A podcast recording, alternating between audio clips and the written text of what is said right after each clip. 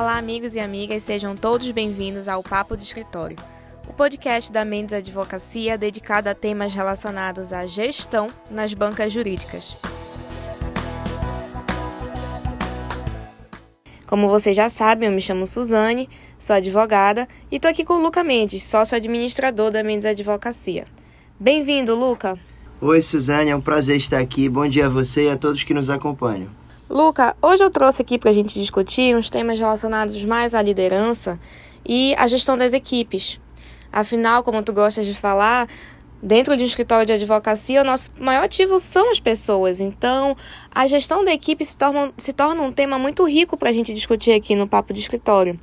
Então, é trabalho em equipe, envolve confiança, envolve muita responsabilidade, envolve comprometimento e envolve também diversidade. Afinal, como a gente sempre fala aqui, nem todo mundo pensa da mesma forma, trabalha da mesma forma e nem tem as mesmas necessidades.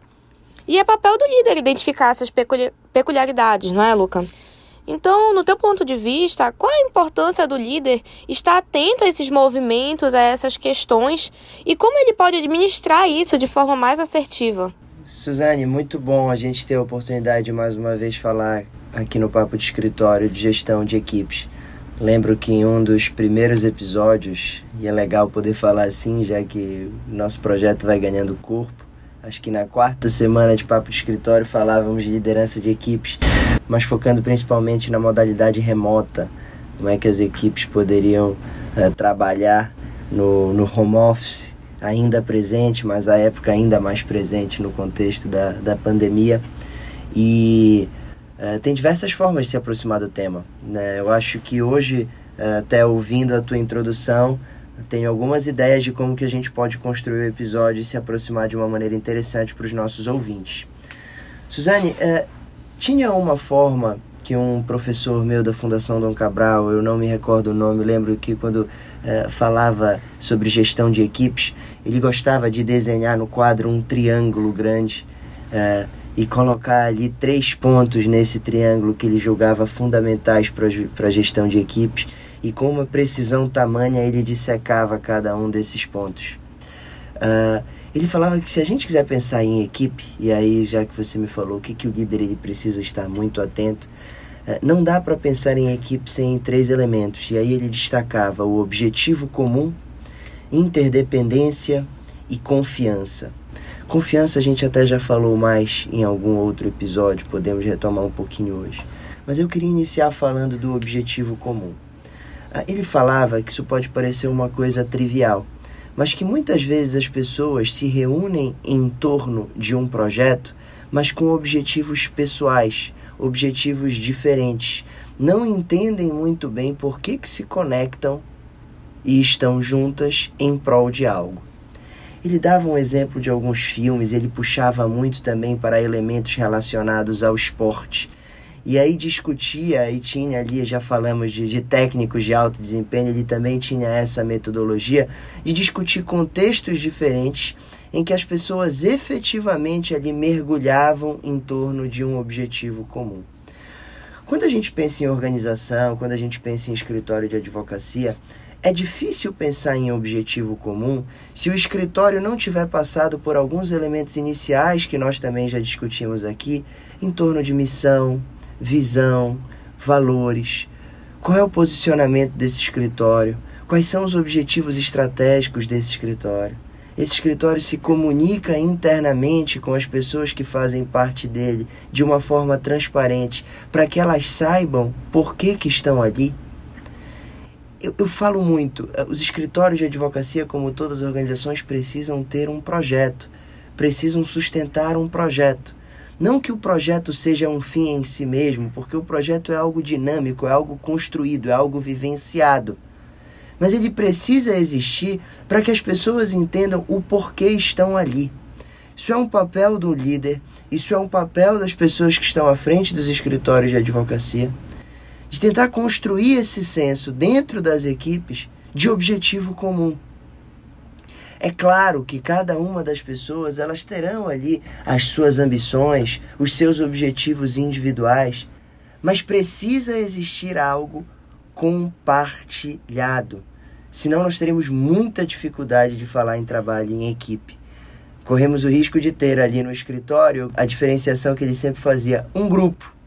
Um grupo de pessoas que está ali, mas que aí passam a estar ali por motivações muito diferentes. Uma pessoa pode estar ali porque simplesmente é bem remunerada, uma outra pessoa pode estar ali porque uh, vê no escritório alguma ponte importante para um novo passo profissional. Uma outra pessoa ela pode estar, ok, essas coisas elas vão seguir existindo. As pessoas veem valor de forma diferente, mas alguma coisa precisa ser comum e precisa ser construída. Quando ele fala de interdependência, eu lembro que isso foi um, um, um tabu na época que eu, que eu quebrei quando ouvia uh, ele falar de interdependência. Ele falava assim: os problemas eles começam a acontecer, seja em sociedade, seja nas equipes, seja em qualquer lugar, quando você começa a achar que você não precisa da outra pessoa. Uh, esse senso de interdependência, aí você citou na sua introdução, Suzane, a diversidade é fundamental. É fundamental que numa equipe é, vocês é, tenha, que nós tenhamos de uma maneira muito clara a importância de cada pessoa para o projeto, a importância de cada pessoa para os objetivos que são traçados.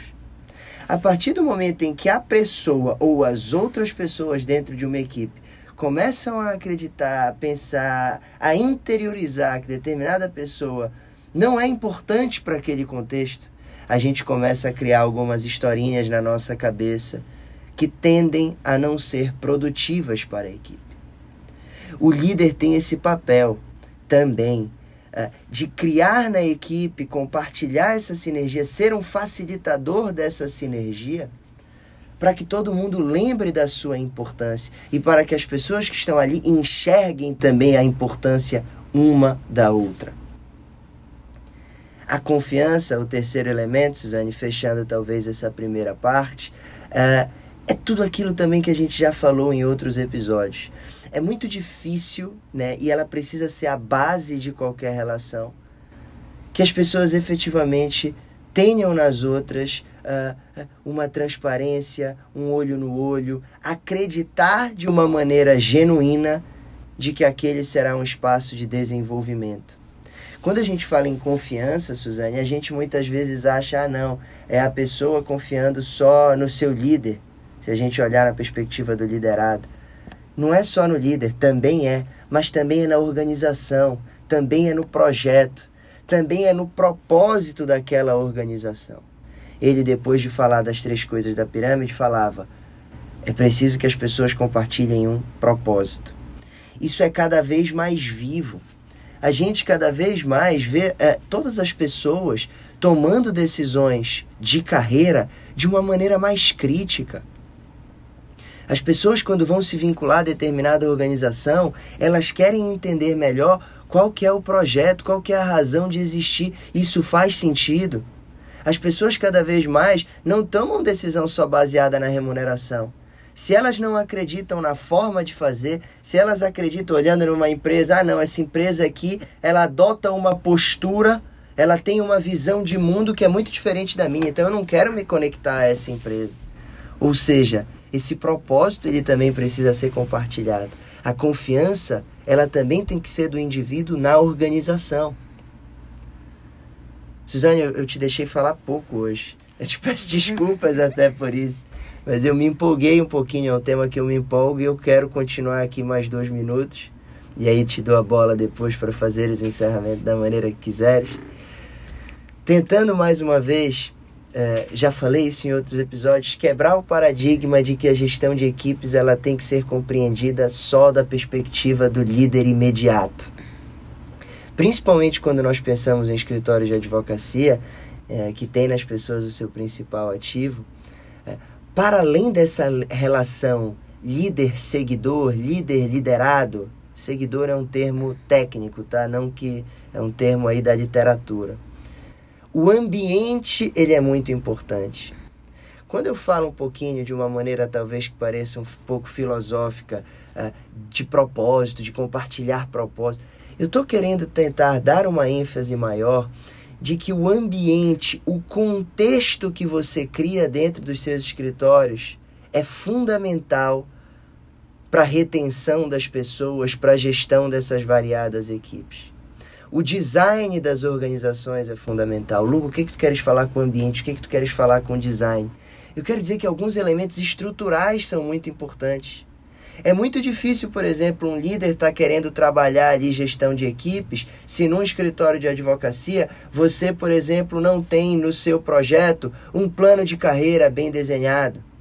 Se você não tem, por exemplo, uma preocupação a nível de contexto de escritório com o desenvolvimento daquelas pessoas que estão ali aquilo que a gente fala com o crescimento, que as pessoas cresçam em complexidade, que elas se sintam ali estimuladas, que elas sintam que elas estão se desenvolvendo no tempo. Vejam, não é, não dá, não tem como tudo ser na costa do líder. De como esse líder vai gerenciar isso, ele é importante, é.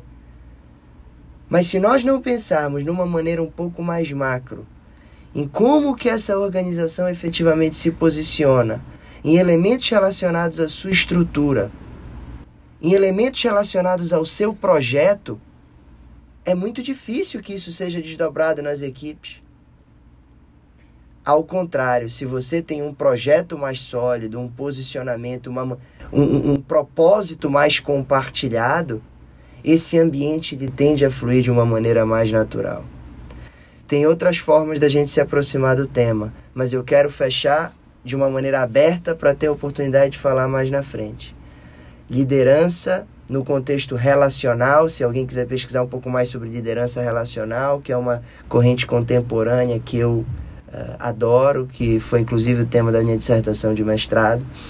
Ela quer investigar as interseções não só do indivíduo com o seu líder, ela também quer investigar as interseções do indivíduo com a organização e do indivíduo com a sociedade. A partir dessas interseções, a gente pode pensar nos movimentos que são mais estratégicos para que essa liderança ela emane da própria organização, ela seja vivenciada e esse ambiente, né, no final das contas, seja mais produtivo, seja mais eficiente para os propósitos dos escritórios. Falei demais, Suzane. Devolvo a bola para ti e agradeço a vocês por terem me escutado hoje. Hoje nosso episódio fluiu, Luca, e quando a gente viu, já, já estamos nos aproximando do nosso limite aqui de 13 a 15 minutos de episódio. Tenho muitas dúvidas ainda, muitas inquietações, até pessoais, sobre liderança, mas vou deixar para outro episódio, para outra oportunidade, para que a gente possa discutir com um pouco mais de profundidade. Então agradeço a todos vocês que estão nos ouvindo. Continuem mandando sugestões de temas, perguntas, comentários no meu, no meu e-mail ou no e-mail do Luca ou nas nossas redes sociais. E aguardo vocês semana que vem. Até mais!